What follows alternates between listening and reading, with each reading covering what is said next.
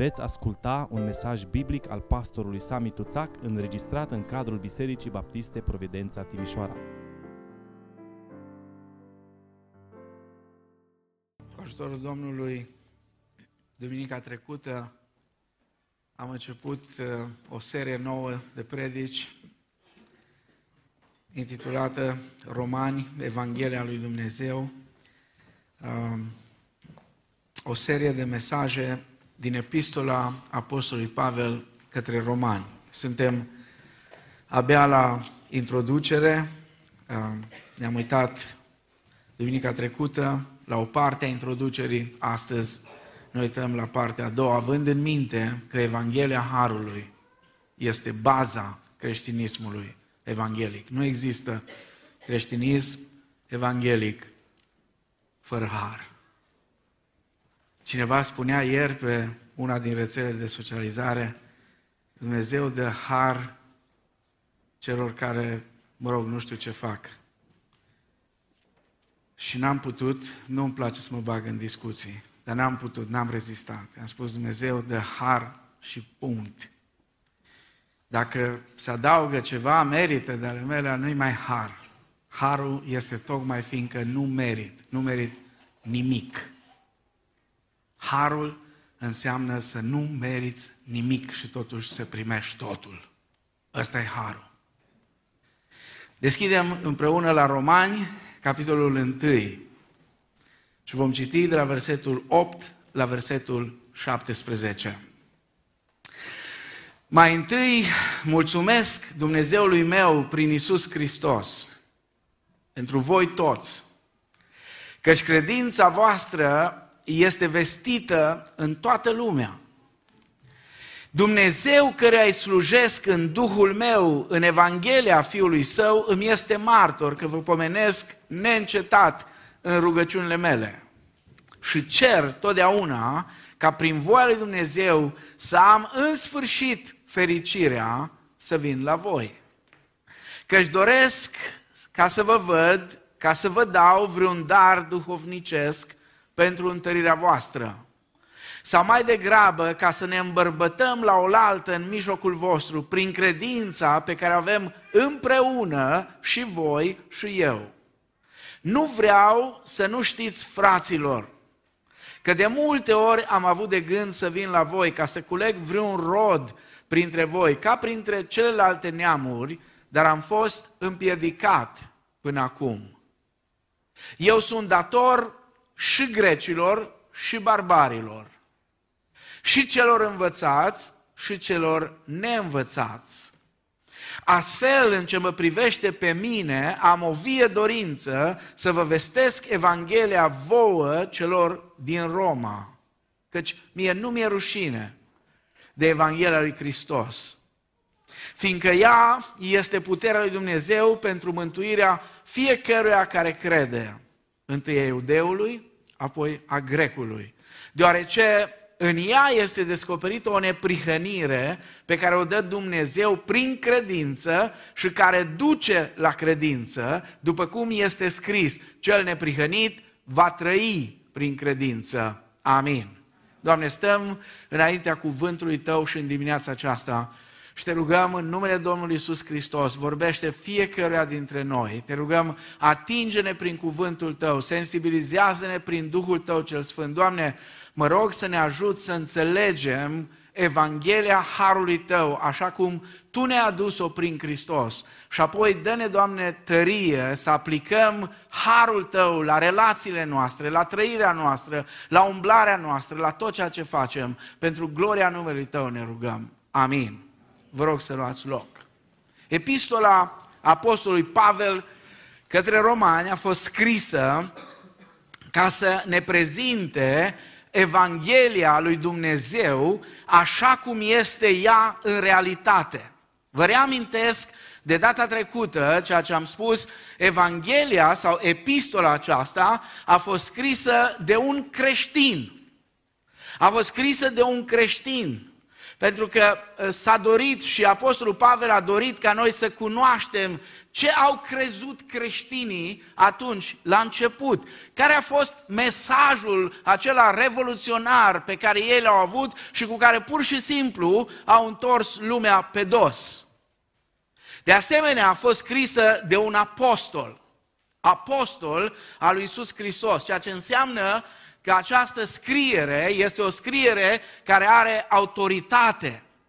Este cuvântul lui Dumnezeu nu sunt niște sugestii pe care cineva le dă, nu sunt niște opinii pe care cineva le împărtășește, ci este cuvântul lui Dumnezeu care este da și amin, care este viu și lucrător, care nu se schimbă niciodată, care are aceeași autoritate. Așa că ceea ce găsim în această epistolă, fiind cuvântul lui Dumnezeu, fiind scris cu autoritatea unui apostol, este obligatoriu pentru noi. Nu e ceva, spuneam data trecută, pentru care ar trebui să organizăm niște debate-uri, să vedem o fi sau nu o fi. Nu, așa este. Apoi, cu ă, epistola aceasta a fost scrisă de un misionar plin de zel. Apostolul Pavel, deși a fost un teolog foarte puternic, el nu a fost un teolog abstract, ci a fost un misionar, unul care planta biserici pe baza Evangheliei ce o predica. De asemenea, a fost scrisă de un păstor. A fost scrisă cu inima unui păstor. A fost scrisă de un om care se gândea permanent la binele bisericilor pe care le plantase și pe care le slujea. Se ruga pentru ele și căuta să vadă cum își trăiesc și cum îți desfășoară viața lor de comunitate, fiecare din aceste biserici. Apoi vă reamintesc, epistola aceasta nu a fost destinată unei elite, nu a fost destinată unor școli teologice numai sau unui corp de episcopi. Nu, epistola aceasta a fost destinată unor oameni obișnuiți, membrii ai bisericii locale sau a adunărilor locale care formau biserica de acolo din Roma. Nu este numai pentru experți în teologie, ci a fost scrisă fraților și surorilor din secolul I, oamenii aceia care l-au primit pe Hristos și au umblat cu El, unii dintre ei cu prețul vieții lor. Dacă vreți să vedeți cum se trăia creștinismul în Roma secolului I, când aveți ocazia să ajungeți în Roma, mergeți neapărat să vedeți și catacombele, merită. Merită să vezi cum și-au trăit viața de credință acești creștini ai primelor secole. Era exact așa cum cântam noi cândva pe vremuri. Creștinii noștri de pe vremuri, pe sub pământ altar zideau și pe furiș la miezul nopții mergeau și acolo se închinau. Introducerea pe care Apostolul Pavel o face este una destul de lungă, de la versetul 1 și până la versetul 17 este partea de introducere. Partea finală a epistolei este o parte de concluzii și salutări. Iar restul corpului epistolei, de la versetul 18 din capitolul 1 și până la finalul uh, uh, uh, capitolului 11, este partea doctrinară a epistolei, de la capitolul 12 și până la capitolul 15, la jumătatea lui, este partea practică, îndemnurile practice pe care Apostolul Pavel le aduce. În prima parte, în partea doctrinară, el spune, asta trebuie să credeți. Dacă sunteți creștini, așa trebuie să credeți. Nu e nimic negociabil acolo. Absolut nimic. Absolut nimic nu e negociabil. În partea a doua însă, Apostolul Pavel vine și spune, dacă sunteți creștini, așa trebuie să trăiți. Ăsta este modul în care trebuie să trăiți. Acum, introducerea, ea însăși, are trei părți. Și data trecută ne-am uitat la prima parte. Astăzi ne vom uita la următoarele două părți. În prima parte, de la versetul 1 la versetul 7, Pavel îi salută pe creștinii de acolo din Roma. Apoi, în a doua parte, el explică de ce anume îl interesează creștinii din Roma, care e motivația pentru care vrea să-i întâlnească, de ce vrea să audă despre ei, de ce vrea să intre în legătură cu ei. Și apoi, în ultima parte a introducerii, versetele 16 și 17, Apostolul Pavel afirmă tema acestei epistole. În paragraful acesta, Apostolul Pavel dezvăluie câteva dintre cele mai intime simțăminte pe care le nutrea față de creștinii de acolo, din Roma. Așadar, haideți să privim la, la al doilea, la a doua parte a, a introducerii acestei epistole și anume la modul cum Pavel explică de ce îl interesează creștinii din Roma. Mai întâi, spune el, mulțumesc Dumnezeului meu prin Isus Hristos pentru voi toți, căci credința voastră este vestită în toată lumea. Așadar, Pavel este interesat de ei datorită credinței lor. Credința celor din Roma era vestită, se știa despre ei. Se știa despre modul în care ei umblă cu Dumnezeu și își trăiesc viața lor de credință. Credința celor din Roma s-a răspândit departe, s-a răspândit în toată lumea. Și nu știu dacă știți, dar unii dintre soldații romani care au venit în Dacia, unii dintre soldații romani care au venit în Dacia, de exemplu la Ulpia Traiana Sarmisegetuza, unde a fost capitala Daciei romane. unii dintre ei au fost creștini și unii dintre ei au fost chiar martirizați aici, pe teritoriul acesta. Soldații romani au fost unii dintre cei care au primit Evanghelia, mulți dintre ei. Poate o să vă întrebați cum. Pe mulți dintre creștini erau arestați. Pavel însuși a stat în arest la Roma și de obicei stătea legat de un soldat tot timpul. Patru ore, patru ore, veneau când unul, când altul. Pavel mai ales a stat legat și păzit de garda pretoriană. Erau cei mai cei dintre cei mai cei soldați. Tineri din familiile cele mai influente, cele mai bogate, cele mai educate erau acolo în garda pretoriană. Acum, ați încercat vreodată să vă închipuiți ce însemna să stai legat patru ceasuri cu unul ca Pavel, care dădea din gură non-stop. Non-stop. Și apoi, la un moment dat, dacă o să vă uitați în epistole, spune în curtea împăratului și pretutindeni, aiurea, zice, peste tot. Toată lumea știe că sunt aici în lanțuri, nu ca aș fi făcător de rele, ci sunt în lanțuri pentru Hristos. Mă întorc aici. Credința aceasta despre care auziseră toți, se auzea în toată lumea, era o credință sinceră. De aceea credința lor a avut un impact deosebit. Afirmația aceasta, unde spune pentru voi toți că credința voastră este vestită în toată lumea, sună ca o laudă a Apostolului Pavel la adresa lor.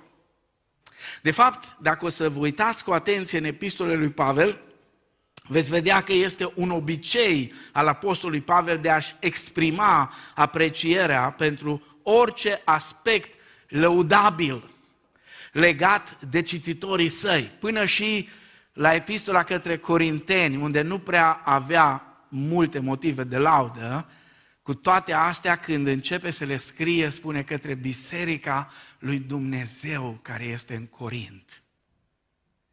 Către cei sfinți, chemați să fie sfinți. Așa le scrie. Nici unea dintre biserici nu îi scrie spunându-i către biserica lui Dumnezeu, doar corintenilor, și în prima și în a doua, cu toate problemele lor.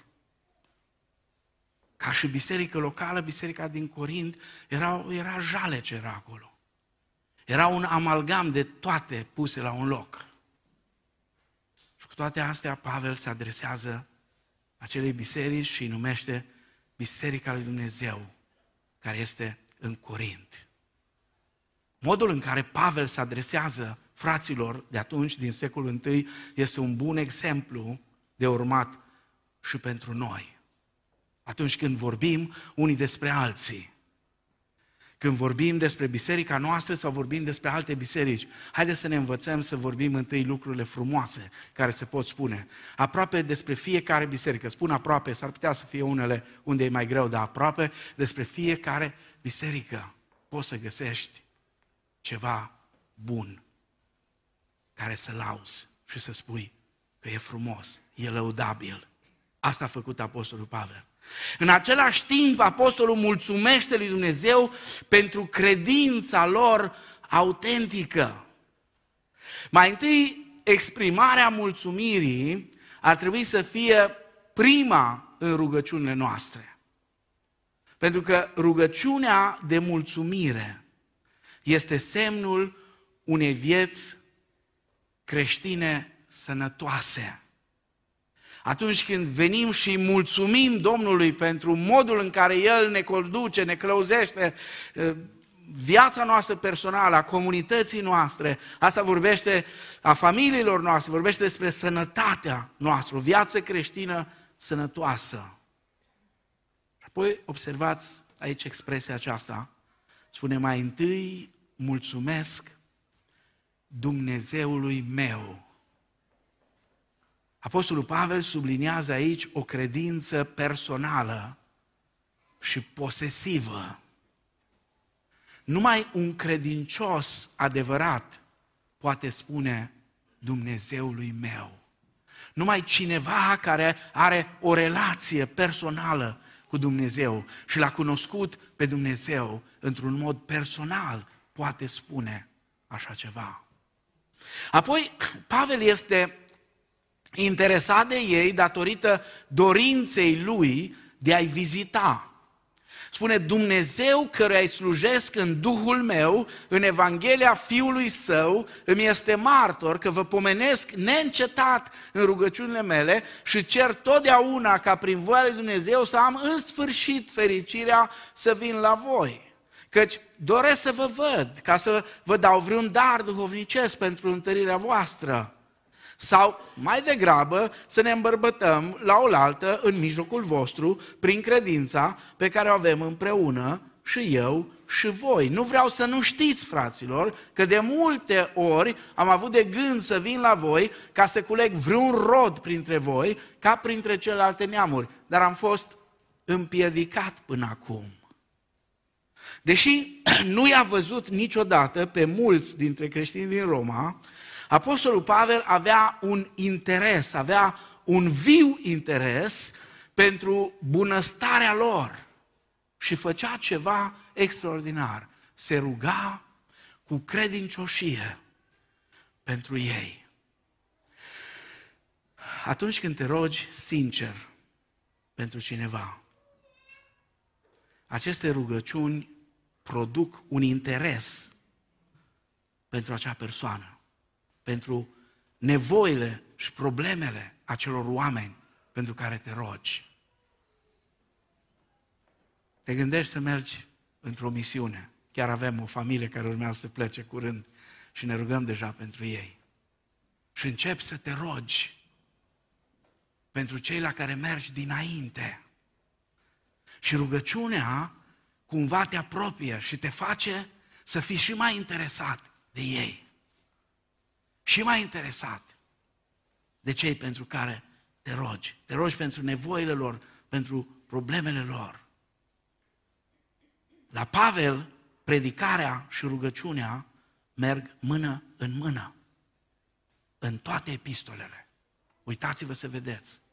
În fiecare epistolă, el le amintește fraților și surorilor de acolo că se roagă pentru ei. Întotdeauna ne bucurăm când, ă, sau se bucura el și așa ar trebui să ne bucurăm și noi, când primea vești bune despre o biserică tânără și le spunea lucrul acesta. La fel ca și Domnul Isus, Pavel era întristat atunci când creștinii erau geloși, erau invidioși unii pe ceilalți, atunci când în loc să fie parteneri în lucrare, deveneau rivali unii cu ceilalți. Asta îl îndurera. În versetul 10 spune, cer întotdeauna ca prin voia lui Dumnezeu să am în sfârșit fericirea să vin la voi. Este o cerere smerită pe care Pavel o face. Pavel nu încearcă să impună lui Dumnezeu voia sa, nici nu pretinde că ar ști care este voia lui Dumnezeu. El dorește să-și supună voia lui, voia lui Dumnezeu, despre care mai târziu va spune că această voie lui Dumnezeu este cea bună, plăcută și perfectă sau desăvârșită. Acum, vă rog să fim atenți ca să înțelegem cum lucrează Dumnezeu în economia Lui. Uneori, diferit de așteptările noastre. Uneori foarte diferit. Voia lui Dumnezeu pentru noi nu este întotdeauna în acord cu aspirațiile noastre. Domnul nu a satisfăcut cererea lui Pavel de a avea o călătorie plăcută la Roma. Ci Pavel ajunge la Roma, dar ajunge ca prizonier. Dar a ajuns la Roma. El a avut o vie dorință să ajungă la Roma. Sigur, n-a visat niciodată că o să ajungă la Roma în cătușe. Nu. S-a gândit să ajungă altfel. Dar Dumnezeu are modul lui de a lucra.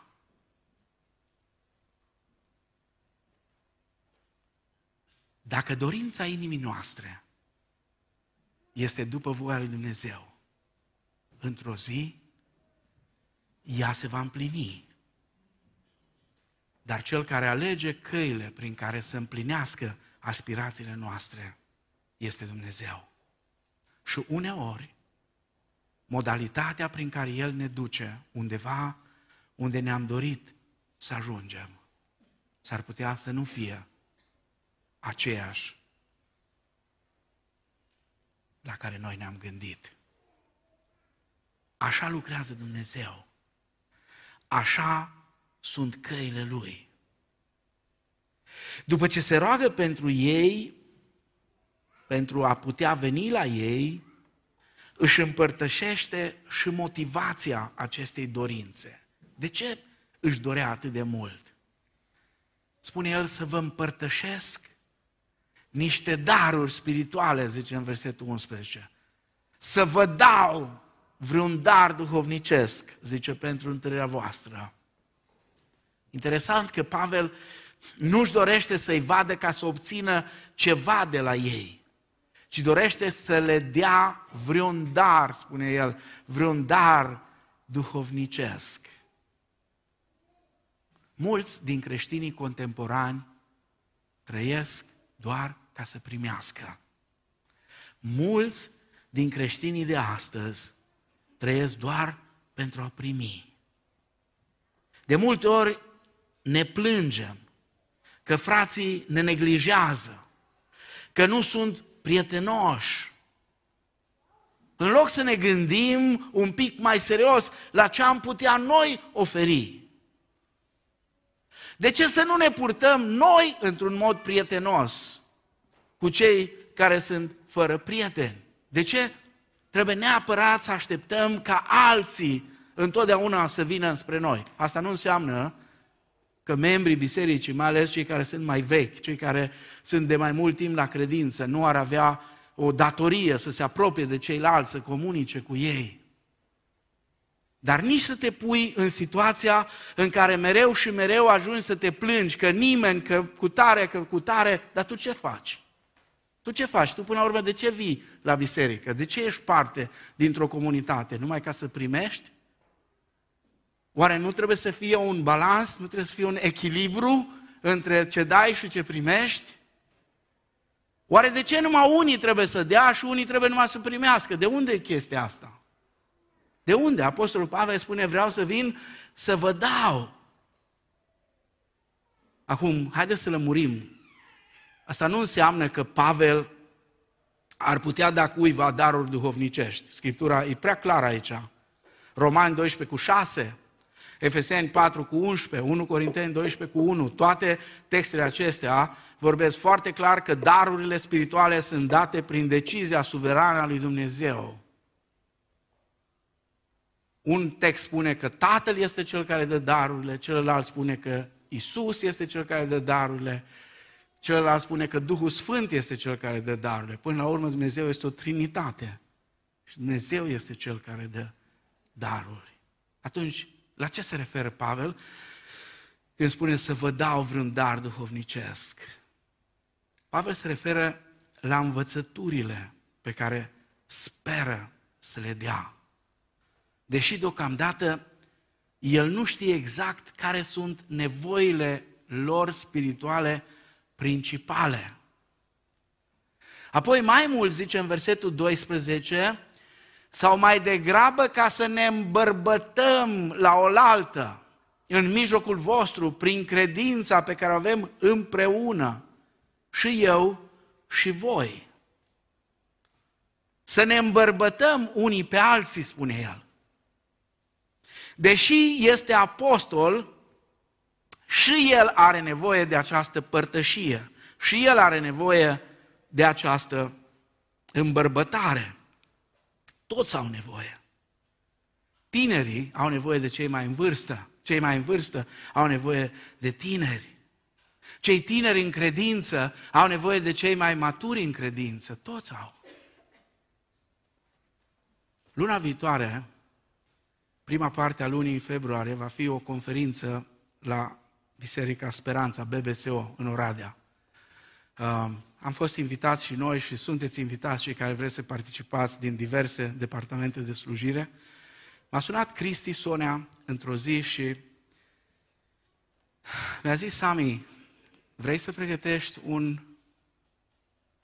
seminar, un atelier cu o temă foarte interesantă despre singurătatea păstorilor. Și am zis, băi, până când trebuie să spun asta? Până mâine dimineață. Nu zis, bine, lasă-mă să văd. Și am început să caut, să mă uit, să studiez. Singurătatea este o mare problemă. Mai ales după doi ani de COVID, după izolări și așa mai departe, singurătatea a devenit o problemă majoră una din cauzele majore care duce la depresie și la tot felul de alte lucruri. Dar știți care e ciudățenia? De departe, păstorii sunt una din categoriile, dacă nu printre cei mai sus, care sunt cei mai singuri. Sigur, sunt multe explicații. Peste 70%. Peste 70%. Destul de bine peste media care e undeva la 63% din oameni care se simt singuri. Păstorii sunt undeva la peste 70%. Oameni care se simt, se simt singuri. Să nu credeți cumva că slujitorii lui Dumnezeu nu au nevoie de încurajare și ajutor, așa cum au și creștinii de rând. Ferice de acel slujitor care este dornic atât să primească cât și să dea. Atât să învețe el însuși, cât și să îi învețe pe alții. Atât să fie îmbărbătat, cât și să îi îmbărbăteze pe alții. Și ferice de adunarea care are păstori cu o astfel de atitudine smerită, care recunosc că au nevoie. Pavel recunoaște Pavel recunoaște mai degrabă să ne îmbărbătăm la oaltă în mijlocul vostru prin credința pe care o avem împreună, și voi și eu. Și apoi mai este ceva legat de motivație, spune el. în versetul 13. Nu vreau să nu știți, fraților, că de multe ori am avut de gând să vin la voi ca să culeg vreun rod printre voi, ca printre celelalte neamuri, dar am fost împiedicat până acum. Pavel nu spune exact ce anume l-a împiedicat să ajungă la ei, dar spune exact ce dorește, să câștige pentru Hristos pe câțiva de acolo din Roma.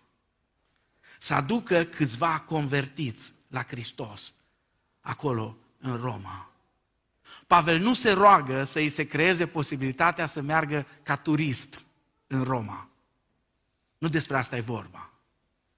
Nu își dorește să facă o călătorie în care să, ă, mă rog, să se uite la, la, la tot ce au construit ăștia acolo și să vadă tot ce au făcut ei. Nu, nu ăsta e scopul lui.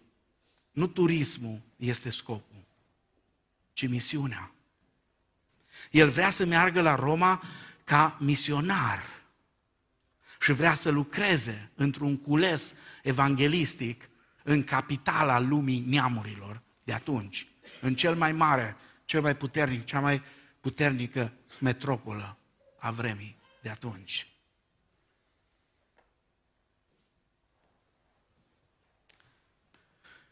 Mai este însă ceva.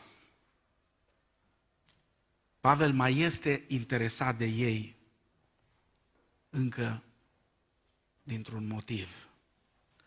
Este interesat de ei datorită obligației lui. Obligației lui față de neamuri.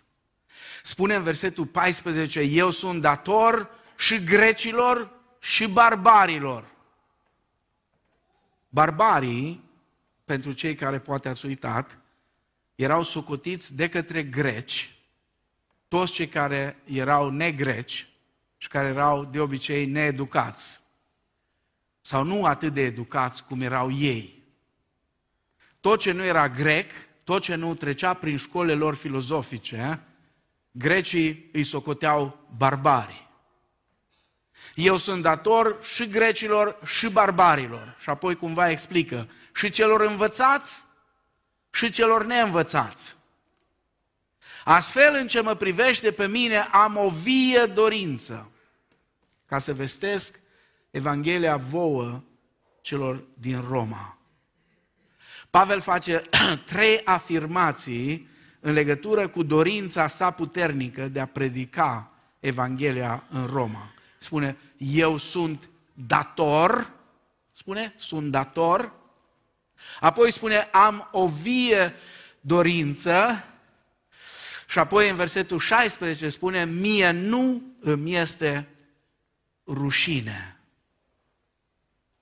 Aceste afirmații izbitoare sunt atât de contrare cu atitudinea celor mai mulți creștini și chiar lideri creștini de astăzi.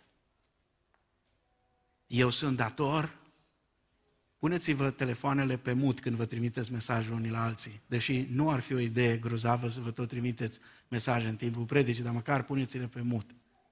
Că eu de văzut nu văd bine, dar de auzit aud. El spune, eu sunt dator. Eu sunt dator. Mulți traducători au tradus obligat. Obligat.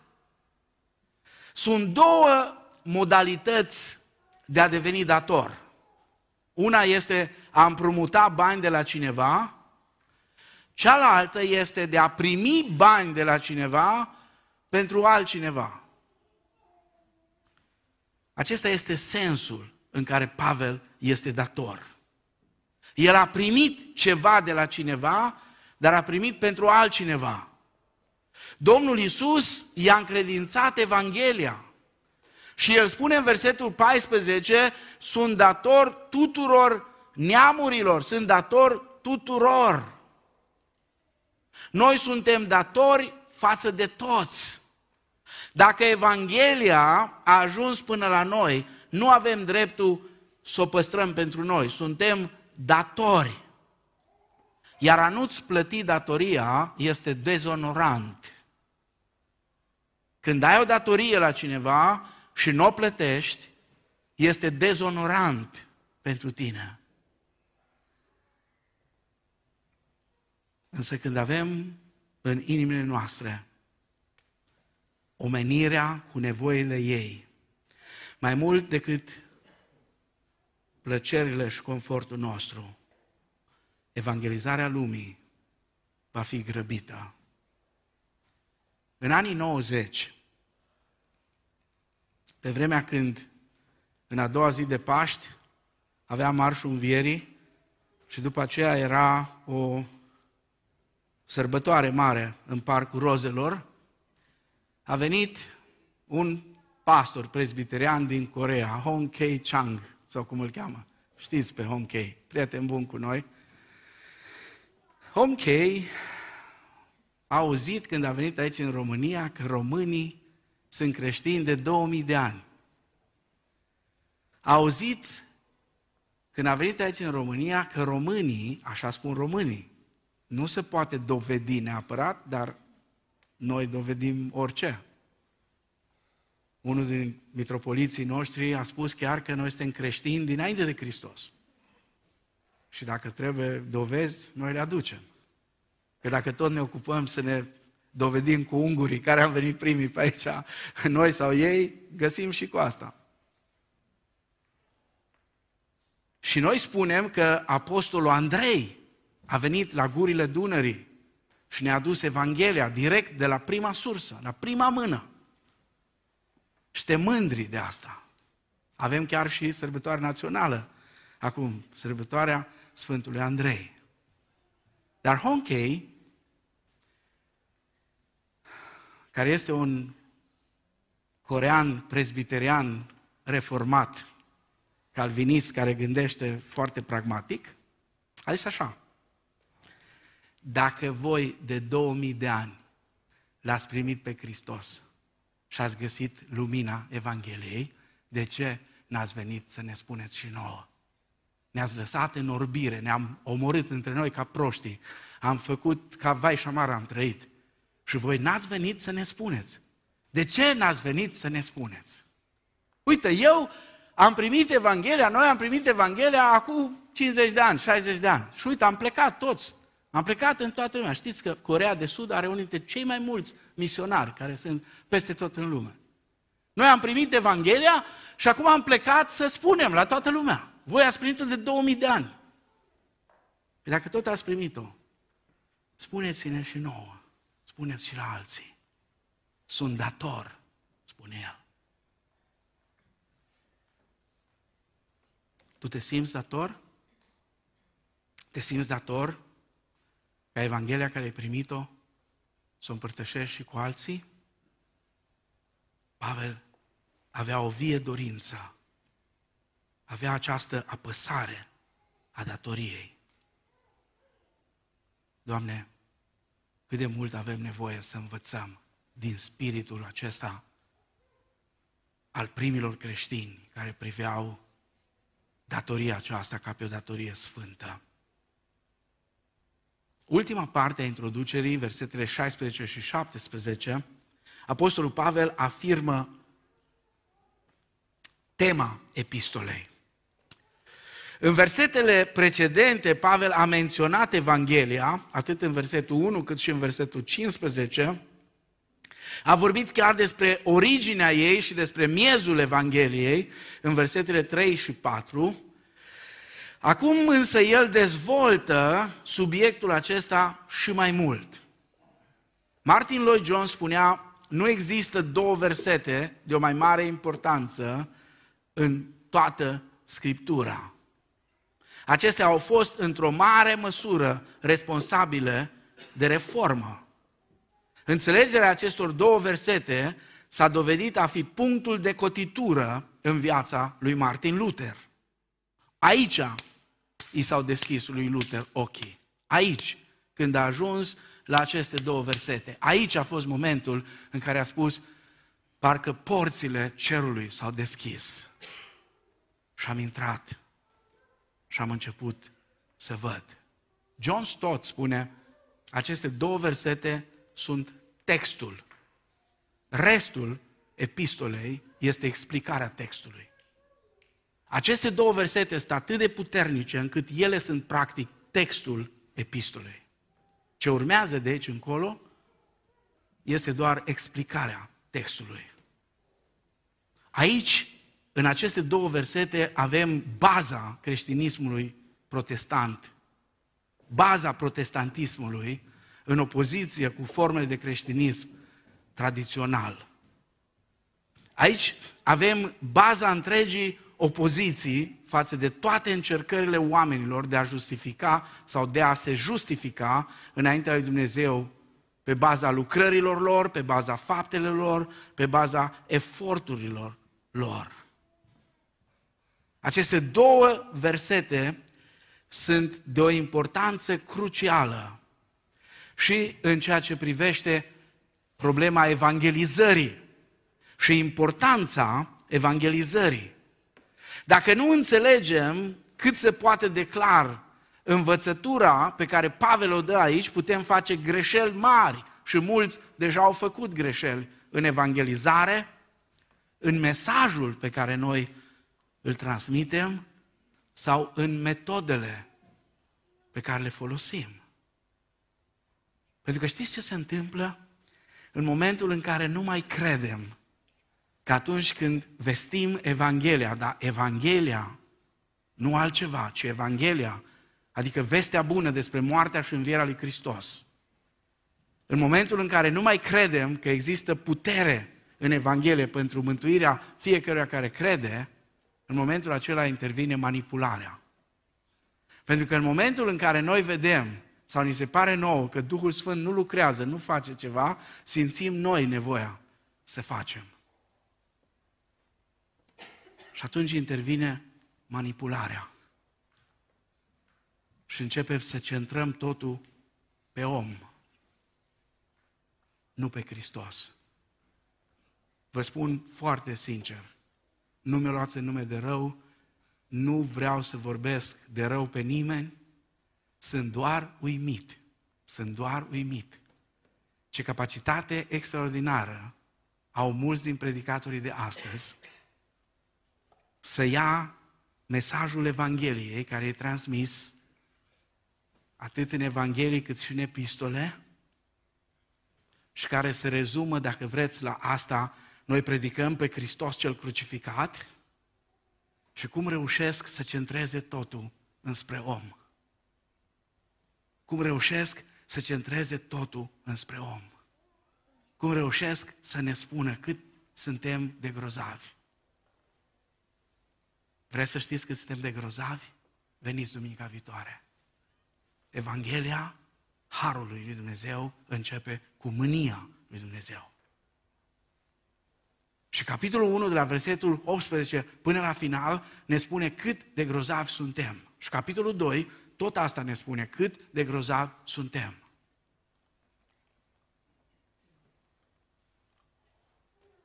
Și cumva, cumva Pavel concluzionează, spune, nu este nici unul care să caute cu tot din adinsul pe Dumnezeu. Nici unul măcar. Căci toți au păcătuit și sunt lipsiți de gloria lui Dumnezeu. Pavel spune mie, nu mi este rușine de Evanghelia lui Dumnezeu. Și în aceste două versete, el subliniază două adevăruri despre Evanghelia. Primul, Evanghelia este puterea lui Dumnezeu pentru mântuire. A fiecăruia care crede. A fiecăruia care crede. De fapt, credința mântuitoare, care trebuie să fie răspunsul nostru la Evanghelie este cea care proclamă egalitatea dintre evrei și neamuri. Toți cei ce sunt mântuiți sunt mântuiți în același mod, prin credința în Domnul Isus Hristos. Romani, capitolul 3 cu 22, 4 cu 11, 10 cu 4 și 11. Sigur, întotdeauna Pavel subliniază prioritatea iudeului. Întâi a iudeului, spune, apoi a grecului. Asta de ce? Ca să ne ajute pe noi să ne smerim. Să ne ajute pe noi să ne smerim. Da, suntem egali, dar ei sunt primii dintre egali. De ce? Știu că nu-i la mod asta. Sunt uimit să văd cât antisemitism există și astăzi, inclusiv în creștinismul din România.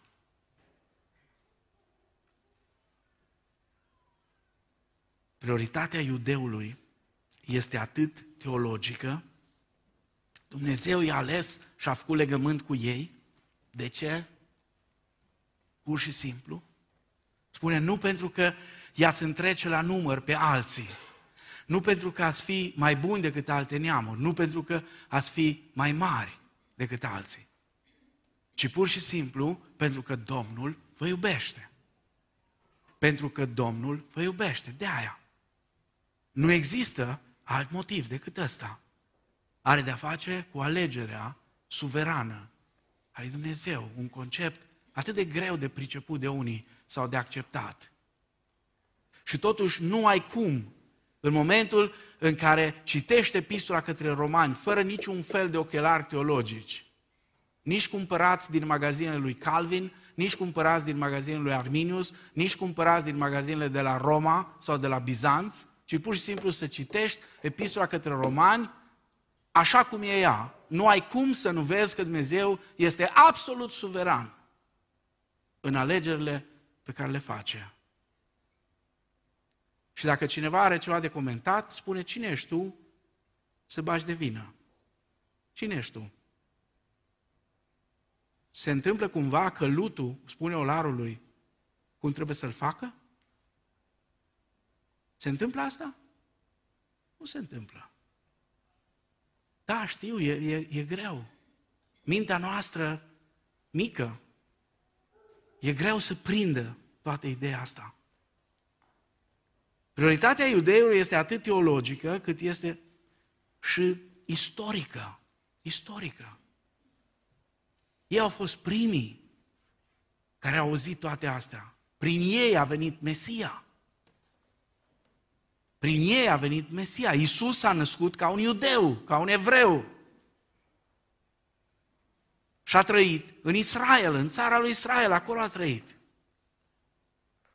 Așa că ne place sau nu ne place, asta este realitatea. Evanghelia este pentru toți. Mântuirea se primește la fel și de iudei și de neamuri.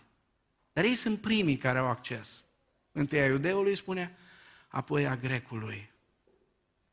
Și apoi încă ceva foarte important.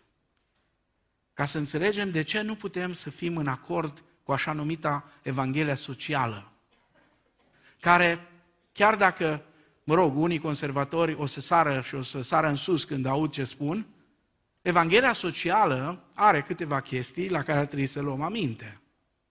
Și Evanghelia socială a apărut într-un fel și ca un o notă de protest față de Evanghelia zis conservatoare în care am devenit doar niște uh, papagali, ca să nu spun altfel. Dăm din gură, dar nu facem nimic. Credem bine, dar nu punem credința în practică. La ce ne ajută? La ce ne ajută să credem bine, să văd unul amărât lângă mine, să-i spun, Domnul să te binecuvinteze.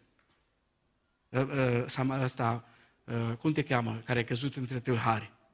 Uh, știi, uh, eu sunt levit. Știi, trebuie să mă duc la închinare, la providența. Dacă mă murdăresc cu tine aici, nu mai am cum. Întârzi. Așa a apărut Evanghelia socială. Ca o reacție la ipocrizia conservatorilor. Dar asta nu înseamnă că tot ce înseamnă, că tot ce este Evanghelia socială este ok. Nu este.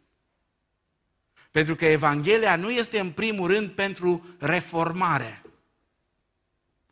Evanghelia nu este în primul rând pentru educare sau pentru dezvoltare, ci în primul rând Evanghelia este pentru mântuire. Amin? Pentru mântuire. Oh, nu înseamnă că nu este și pentru educare și pentru reformare. Cu siguranță că acolo unde Evanghelia pătrunde, pătrunde și progresul și dezvoltarea. Numai că cei care nu cred Evanghelia nu au niciun câștig din Evanghelia. Numai cel ce crede este mântuit și devine o făptură nouă. Și apoi încă ceva, Evanghelia revelează neprihănirea lui Dumnezeu. Spune, deoarece în ea este descoperită o neprihănire pe care o dă Dumnezeu prin credință și care duce la credință. După cum este scris, cel neprihănit va trăi prin credință.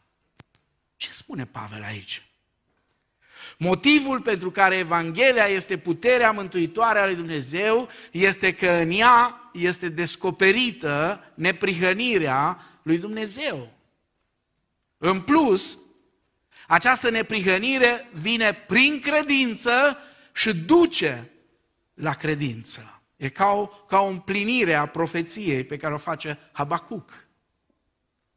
În capitolul 2, cu versetul 4. Două întrebări aici. Ce este neprihănirea lui Dumnezeu? Asta e prima întrebare. Neprihănirea lui Dumnezeu poate fi înțeleasă ca un atribut divin. Domnul nostru este neprihănit, spune Psalmul 46 cu 6. Este un Dumnezeu neprihănit. De asemenea, neprihănirea lui Dumnezeu poate fi înțeleasă ca o activitate divină. El vine în ajutorul nostru pentru a ne salva. Isaia 45 cu versetul 21, Isaia 46 cu 13. Dar de asemenea, neprihănirea lui Dumnezeu poate fi înțeleasă ca și o realizare divină. Ca o realizare divină. Dumnezeu ne acordă în dar statutul de neprihăniți. Ne acordă în dar statutul de neprihăniți, fără plată. Tuturor ce cred în Domnul Isus Hristos. Neprihănirea lui Dumnezeu este așadar inițiativa dreaptă a lui Dumnezeu de a-i îndrepta pe păcătoși în raport cu sine, oferindu-le în dar o dreptate care nu este a lor, ci este a Lui. Este dreptatea Lui, este neprihănirea Lui. Cum a fost posibil așa ceva? Dumnezeu a făcut asta prin Hristos, cel neprihănit, care a murit pentru cei nelegiuiți. Și în urma morții lui s-a făcut un schimb. Nelegiuirile noastre le-a luat asupra lui și neprihănirea lui a pus-o asupra noastră și ne-a făcut pe noi drepți. Ăsta este har. Fără niciun fel de merit. Fără povești din astea pocăiești. Domnul dă har celor care, care ce?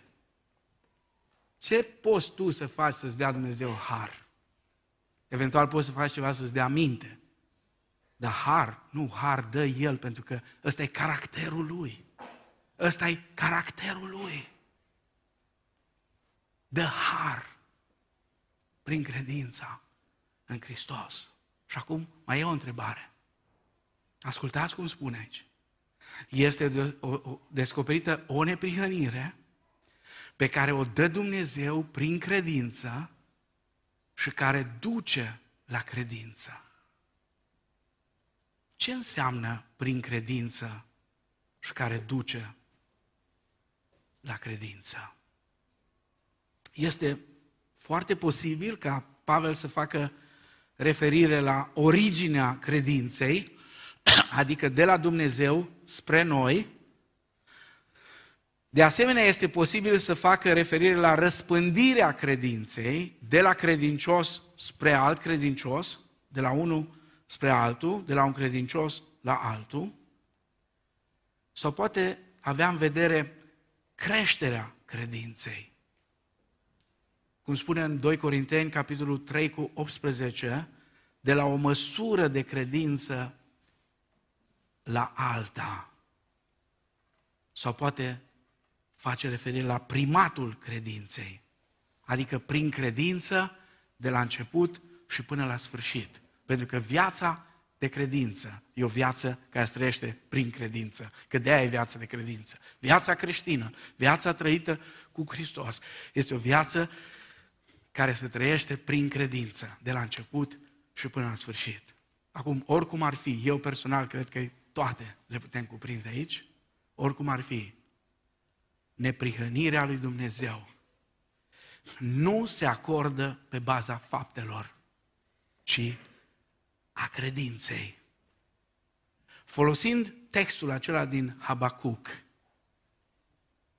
Pavel leagă epistola cu Vechiul Testament, demonstrând iudeilor ceva fantastic, că până și în Vechiul Legământ, neprihănirea se primea prin credință, nu prin fapte.